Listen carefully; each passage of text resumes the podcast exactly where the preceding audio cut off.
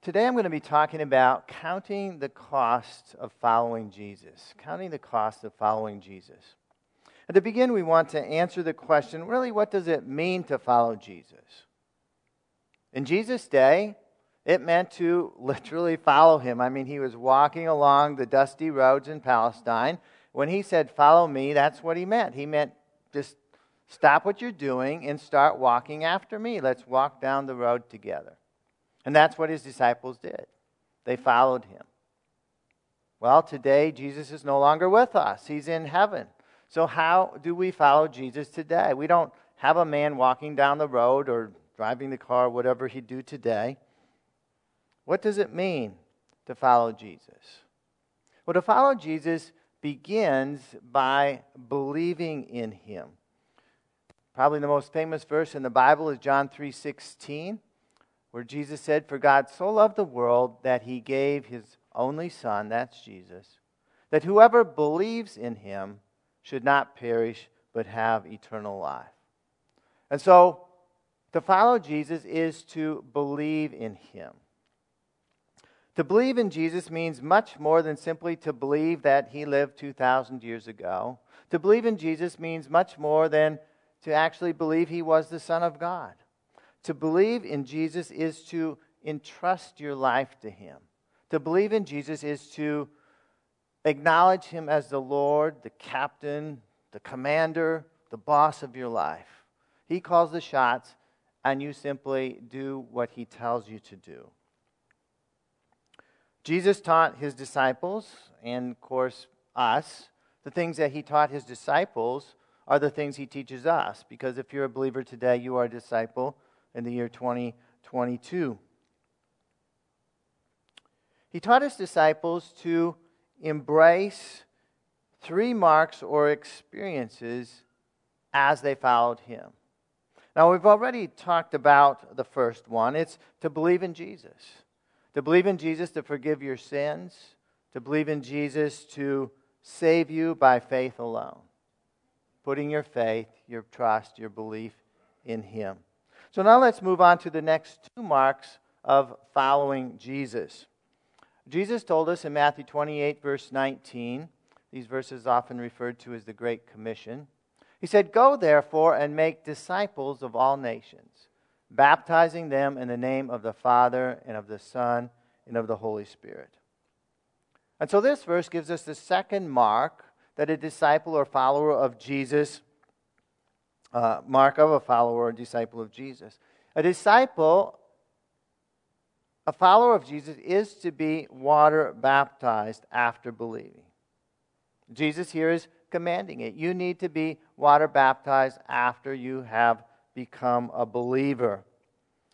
Not only is water baptism commanded by Jesus, part of following Jesus is to do the things that he did. And you'll recall, if you've read it, if you haven't read it, you won't recall, but John the Baptist baptized Jesus.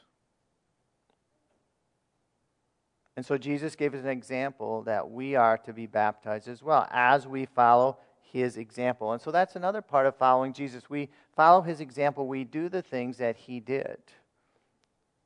And so, baptism, water baptism for followers of Jesus, is not optional, it's commanded by Jesus.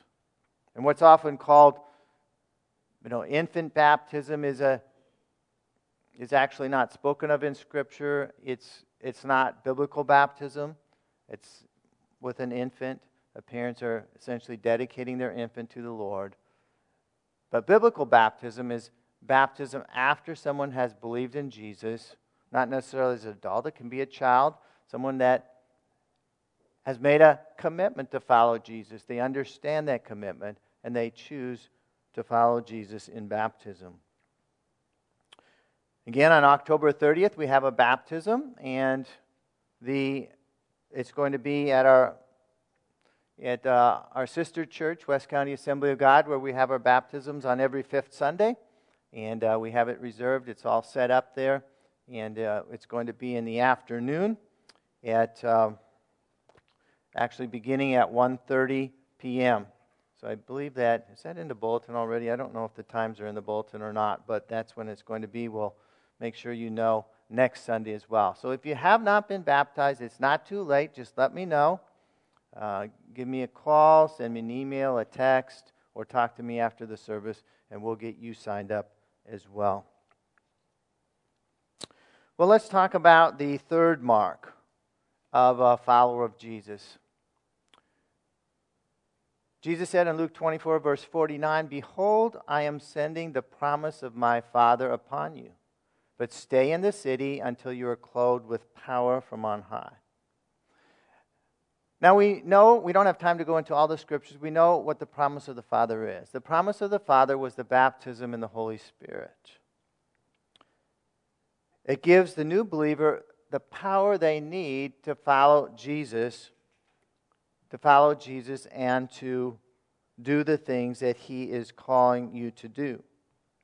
The disciples were commanded not to go out on their mission in life, the mission that Jesus had given them to make disciples of all nations until they received this power, until the Holy Spirit came upon them and anointed them. And so the first 120 uh, disciples followed Jesus' instruction. They waited in an upper room. They began to pray and ask God for the promise of the Father, ask God for the power of the Holy Spirit to come upon them. And on the day of Pentecost, God answered their prayers, and the Holy Spirit began to be poured out on those who were seeking after Him, seeking the Holy Spirit. And we read this continued throughout the book of Acts. We see many examples of people praying, seeking God, and being baptized in the Holy Spirit. Now, thinking about Jesus' example again, this is an overlooked example of Jesus. What happened when Jesus was baptized in water at the baptism of John? When John baptized him?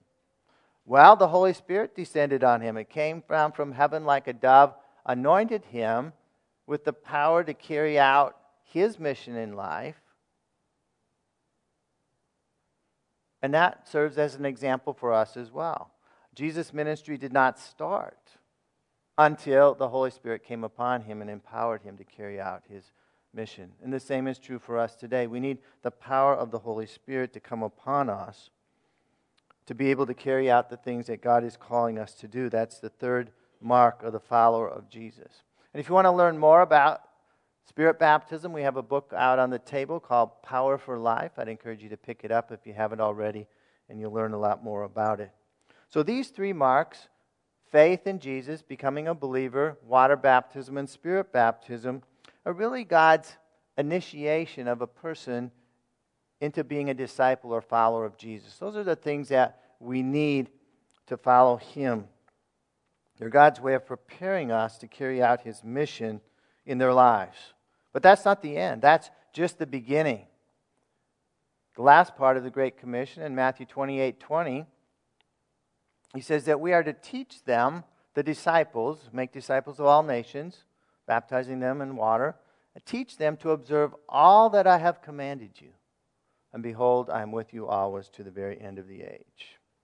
And so, a follower of Jesus is someone not only who has these three marks, is seeking God for those three marks in their lives and obeying, they're following all the rest of Jesus' instructions, which, of course, is what we talk about Sunday after Sunday. There's a lot of instructions by Jesus, but we have a heart to obey everything that Jesus is calling us to do. So, this morning, let's talk more about the cost, counting the cost of following Jesus. We're going through the Gospel of Luke. We're now in Luke chapter 14. And the principle we're going to look at this morning is we should have no excuses to God's invitations. So Jesus begins by telling a story in verse 16. But he said to him, A man once gave a great banquet and invited many. And at the time for the banquet, he sent his servant to say to those who had been invited, Come, for everything now is ready. Now, to understand this story, and we'll, we'll continue in this story in a minute, we have to understand how banquets worked in Jesus' day. I mean, it's really quite similar to how a banquet works today. The master, the one who was hosting the banquet, would send out an invitation to his, the guests that he wanted to come. He did this quite in advance of the banquet so they could make plans to come when the banquet held. Now, when they received this invitation, they had a choice. They could either accept the invitation or they could say, No, I'm not coming. And so it's like an RSVP today. And the reason for it was so the host could prepare the banquet. He would know how many people were actually going to come. And finally, on the day of the banquet, a messenger would be sent out and saying, Today, it's today. Hope you didn't forget. You've accepted the invitation. Uh, please come today. We're giving you this final reminder. And so it would be considered very rude to not actually come to the banquet when you had already given your RSVP, you had already said you were going to come uh, when the invitation first went out. And so we have to understand as we're going on with this that uh, this servant who gave this instruction, now come, for everything is ready, uh, the people had already accepted the invitation. But what happened was not what the servant or the host expected. Verse 18 they all alike began to make excuses. The first said to him, I've bought a field and I must go out and see it. Please have me excused. And another said, I have bought five yoke of oxen and I go to examine them. Please have me excused. And another said, I have married a wife, therefore I cannot come. And so, surprisingly, everyone this servant went to had, who had already accepted the invitation had excuses. Excuses is how they did not or why they could not come to the banquet. Now, when I look at these excuses a little more closely, they seem ridiculous to me. Uh, when you buy a field, when do you examine a field? I mean, you examine your field before you buy it, right? Or you're not going to buy it. So, why would you now have to examine it after you've already bought it? The same thing with the yoke of oxen. You examine these oxen to make sure they're not feeble or lame or sick or something before you buy them, not afterwards. And the whole deal with the wife, um, I mean, this was not years before they were invited to the banquet. It was probably a few weeks or something before. And he didn't know he was going to get married in this time. That doesn't make any sense either. And so these kind of excuses to not come to this lavish free banquet really make no sense. Verse 21 So the servant came and reported these things to his master. Then the master of the house became angry and said to his servant, Go out quickly to the streets and the lanes of the city and bring in the poor and crippled and blind and lame. And so the master, the host of the banquet, became angry I mean, he had invited all these people. They said they were going to come, but now they weren't. He had all the preparations made, and he wanted people to enjoy this banquet. And so he directed his servant to go out to throughout the city and invite just what it says here the poor, the crippled, the blind, and the lame. These were people who perhaps had never been invited to a banquet before. Surely they would come to the banquet. They were in great need, probably hungry, in need of food, in need of healing. And that's what he did. And many of these accepted the invitation and decided to come. And the servant said in verse 22 Sir, what you commanded has been done, and still there is room. And the master said to the servant, Go out to the highways and the hedges and compel people to come in, that my house may be filled.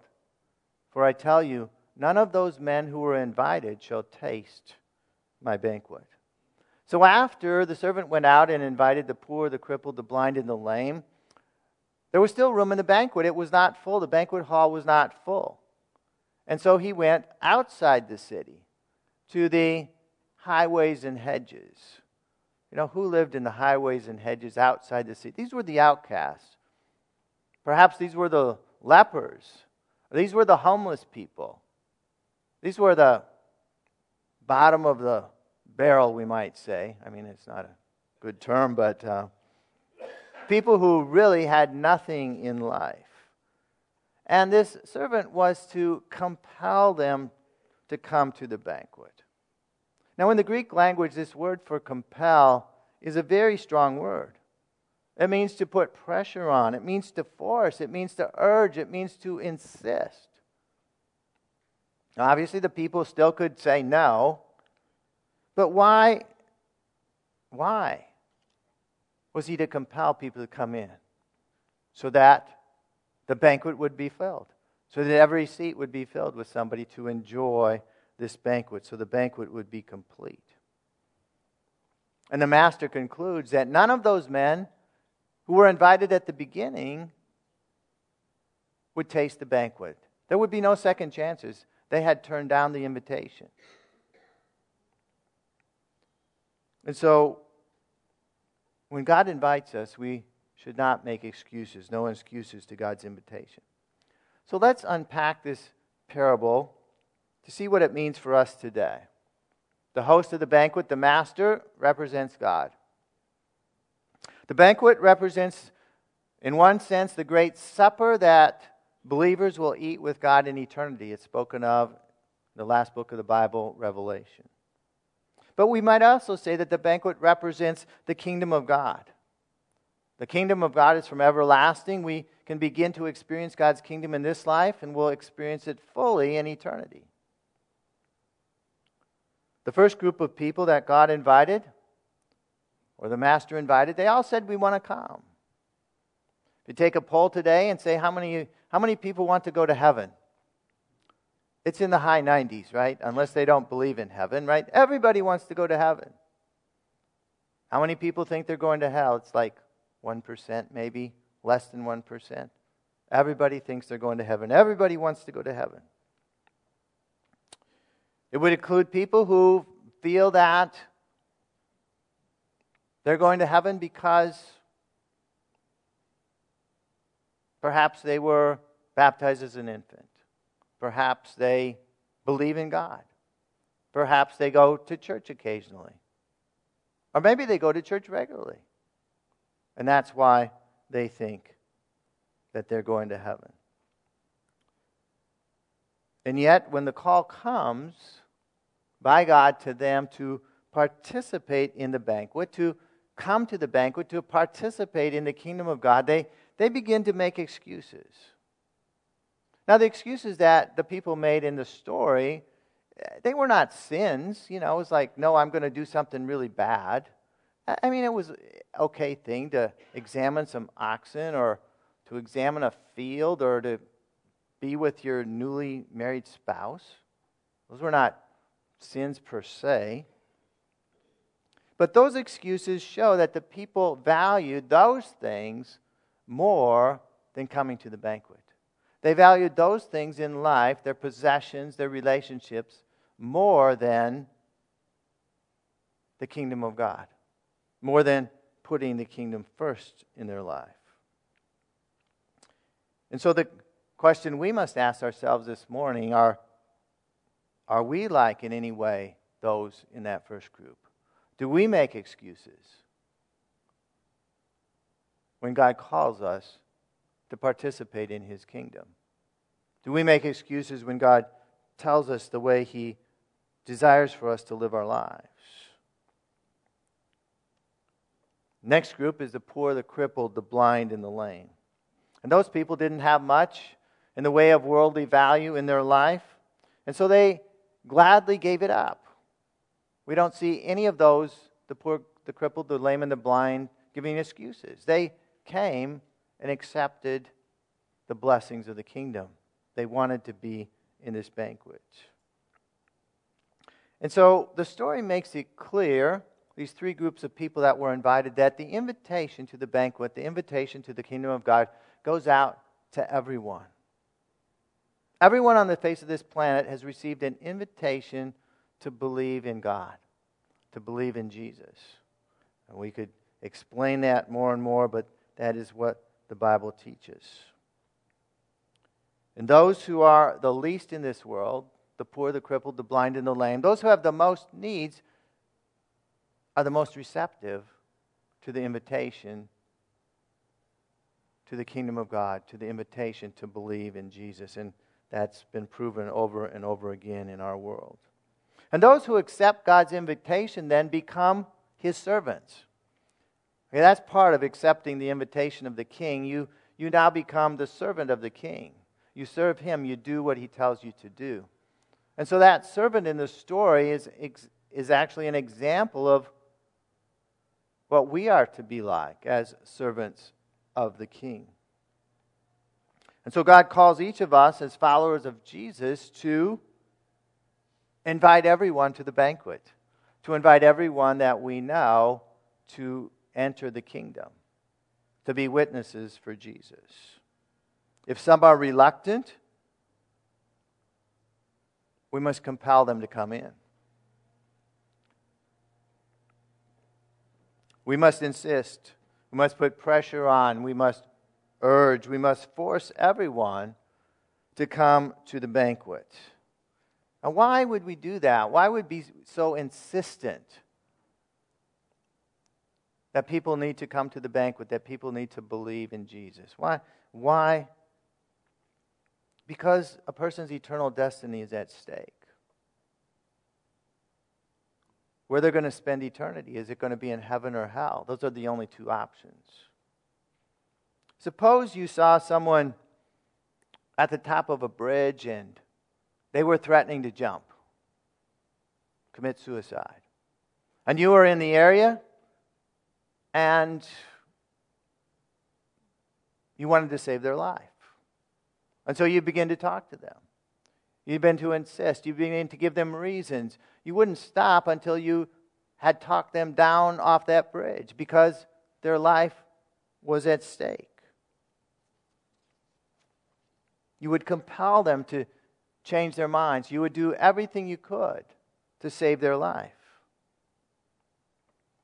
And so when we understand the consequences of someone not believing and spending eternity apart from God in eternal torment, it gives us the impetus to compel them to give their lives to Jesus Christ. And so may God help us to have no excuses to God's invitation to put His kingdom first in our life. And we would be God's servants to invite others as well. Jesus goes on, the second principle today, and I only have two today, it's an unusual message. it's usually three, if you count. Uh, following Jesus costs everything. Verse 26 If anyone comes to me and does not hate his own father and mother, and wife and children and brothers and sisters, yes, and even his own life, he cannot be my disciple. Whoever does not bear his own cross and come after me cannot be my disciple. So Jesus now continues with his teaching to tell that if you want to follow me, it's going to cost you everything.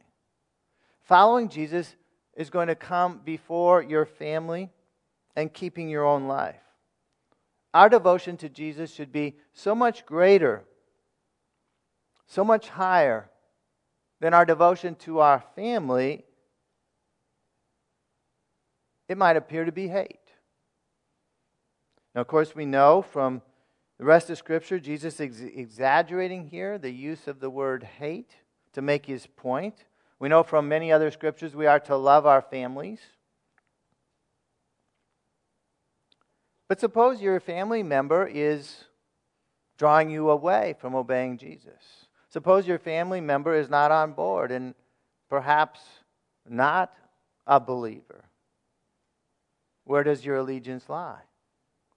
Does it lie with Jesus or does it lie with your family member? Jesus is calling us that our first allegiance is to Him and our family comes second. In fact, so much lower that there's almost, there is no comparison. To bear your own cross is to die to yourself. A cross is a symbol of death. To die to your plans, to die to your desires.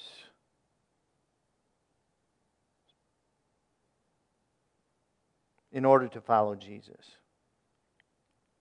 Jesus then gives a couple of stories to illustrate this. Verse 28 For which of you desiring to build a tower does not first sit down and count the cost, whether he has enough to complete it. Otherwise, when he has laid a foundation and is not able to finish, all will see it begin to mock him, saying, This man began to build and was not able to finish. So Jesus gives this example of somebody who's going to build a tower. And before he begins, the same is true today. You have to make plans. Today we have engineers. I guess they probably had, I don't know what they called them back then, but they had people who planned, made plans to build a tower. You had to figure out what raw materials, what building stones you needed, and how much that was going to cost. Did you have the money, the resources to buy all the things, and then to hire the laborers to actually build this tower? And of course, if you didn't do your plans carefully, and the tower only got halfway up before your money ran out, everybody laugh at you. Sometimes that even happens today. You see unfinished buildings. They started, they didn't count the cost, and they were not able to finish, and it is a, a sad situation. And Jesus is saying those who choose to follow me must count the cost before making the commitment. And what is the cost? The cost is 100% commitment, as we'll see, for the rest of your life. It's going to cost you everything to follow Jesus. The next illustration, verse 31 Or what king going out to encounter another king in war will not sit down first and deliberate? Whether he is able with 10,000 to meet him who comes against you with 20,000. And if not, while the other is yet a great way off, he sends a delegation and asks for terms of peace. So, this second example is a king going into battle against another king, another army. And if the king doesn't count the cost, if he does not evaluate how strong the enemy is, in this case, a two to one advantage, uh, he's going to end up with certain defeat. Uh, it's going to be a tragic loss. And so, if he is coming against a stronger foe, he would do well to send out a delegation and say, hey, let's make peace. I don't really want to fight you. Let's figure out an agreement so we don't have to go to war. Now, as I was reading this, I, I was thinking that, you know, each one of us, each one of us is like a king of our own lives before we meet Jesus. We are the one who calls the shots. We are the king of our lives. And Jesus, the King of Kings, is infinitely stronger than we are. He's got far more power. And so we meet this King of Kings And we have to decide are we going to fight him? If we do, there's going to be a terrible loss. If we fight Jesus, the King of Kings, and we don't make peace with him, we're going to end up eternally destroyed. The worst possible defeat there is. And so the only rational decision when we see Jesus, the King of Kings, is to Surrender. Give up. I submit my life to you. I'm no longer going to be the king of my life. You're going to be the king of my life. I surrender. I make peace with you under your terms. Again, the alternative is to suffer eternal loss. And so Jesus concludes in verse 33 So therefore, any one of you who does not renounce all that he has cannot be my disciple. So, in order to be a disciple of Jesus, you have to give up everything that you have. And when you give up everything that you have, it doesn't necessarily mean that you sell everything and become absolutely broke, living on the street. It means that you give everything you have to Jesus to use as He desires. We become stewards of His resources. So, everything that you have, everything that we have as a believer, now we're just using it for Him. We only do, we only spend our money the way He directs. We only, well, we can go many examples. We use the things that we have uh, for Jesus. To hold on to anything for your use alone, this is mine, I'm going to do what I want, is not permitted as a disciple or follower of Jesus Christ. The last little illustration is in verse 34. He says, Salt is good, but if salt has lost its taste, how shall its saltiness be restored? It is of no use either for the soil or for the manure pile. It is thrown away. He who has ears to hear, let him hear.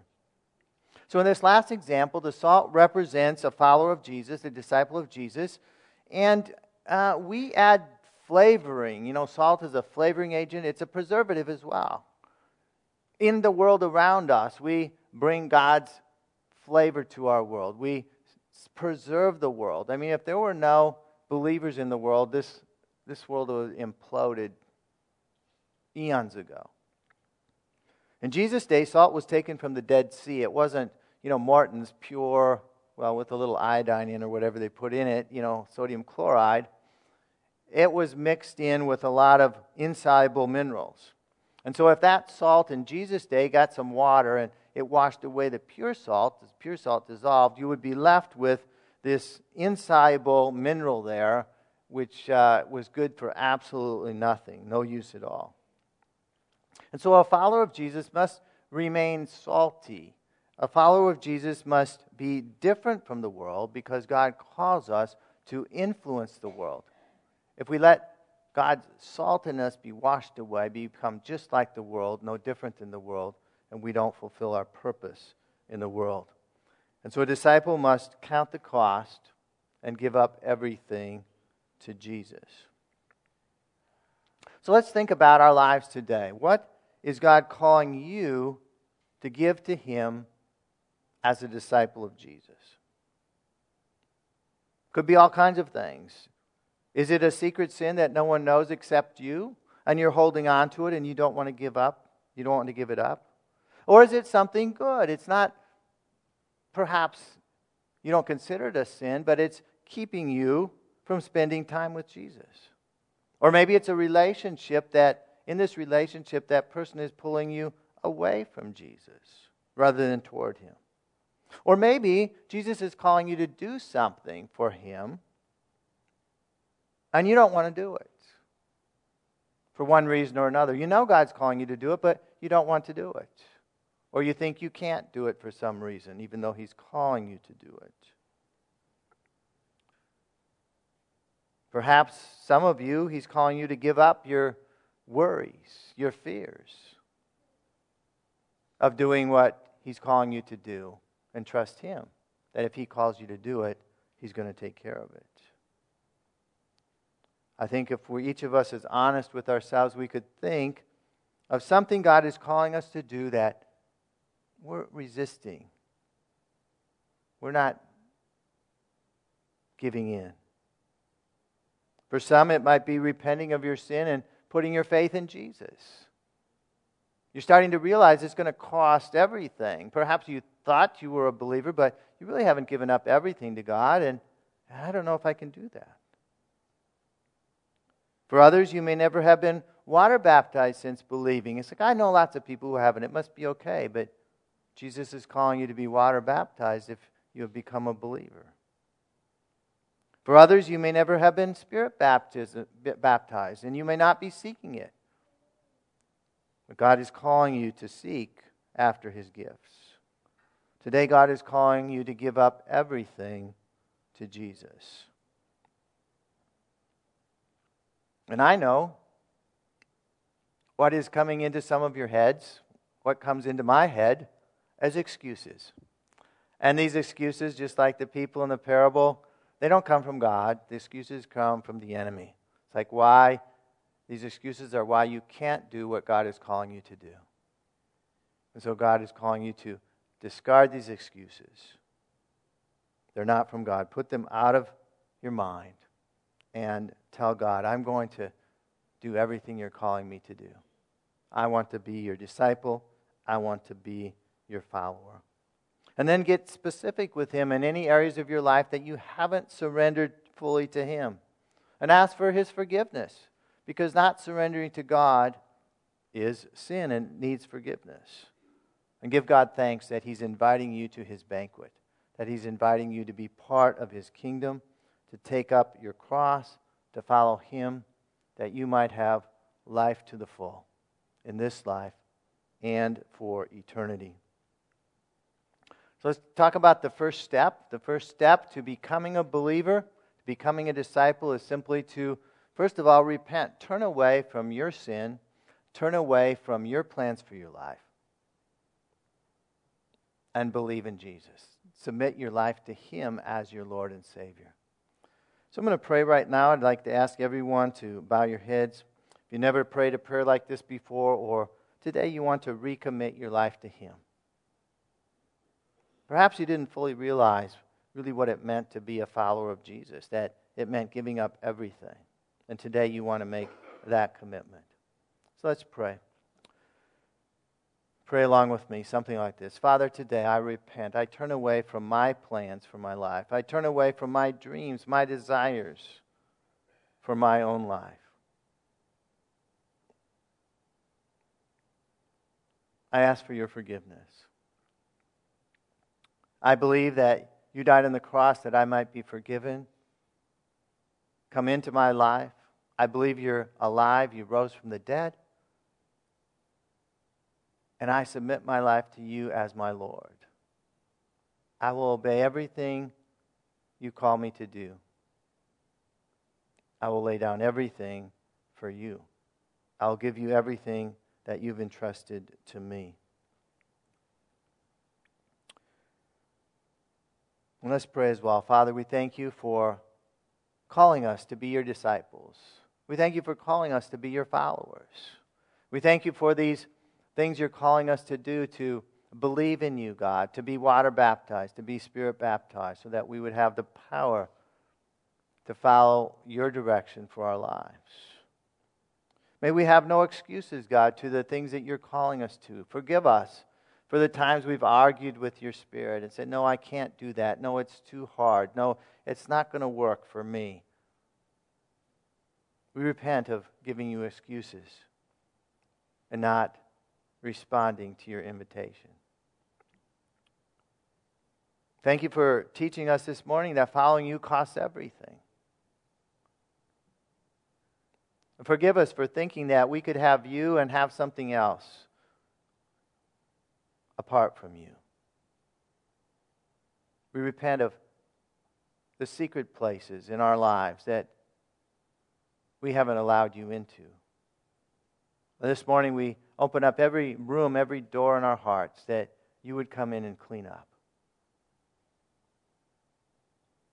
That you would have everything that you've given us, we would give back to you to be used by you for your kingdom and your purposes. It's in Jesus' name that we pray. Amen.